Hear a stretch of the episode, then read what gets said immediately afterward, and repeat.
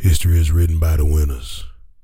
The truth is elusive, but the two aren't necessarily mutually exclusive. There are legends among us and legends in the making. Young cats standing up for the meaning of the movement, not just the movement of their means. They want to make a better way for the next set of human beings. We want to pass the torch, not scorch the earth and lay asunder all that we've bled for. That's not what I was bred for. Not what I'll fight till I'm dead for. Not what I scream in the mic to my throat so in red for. I got a head for realness, and I recognize the illness of him. The fulfillment of them that they said wouldn't make it. Now we don't beg to move ahead, we just take it.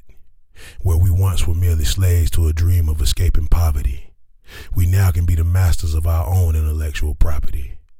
History has seen wars of flesh and wars of bone, wars of wood and wars of stone, wars of guns, now wars of drones.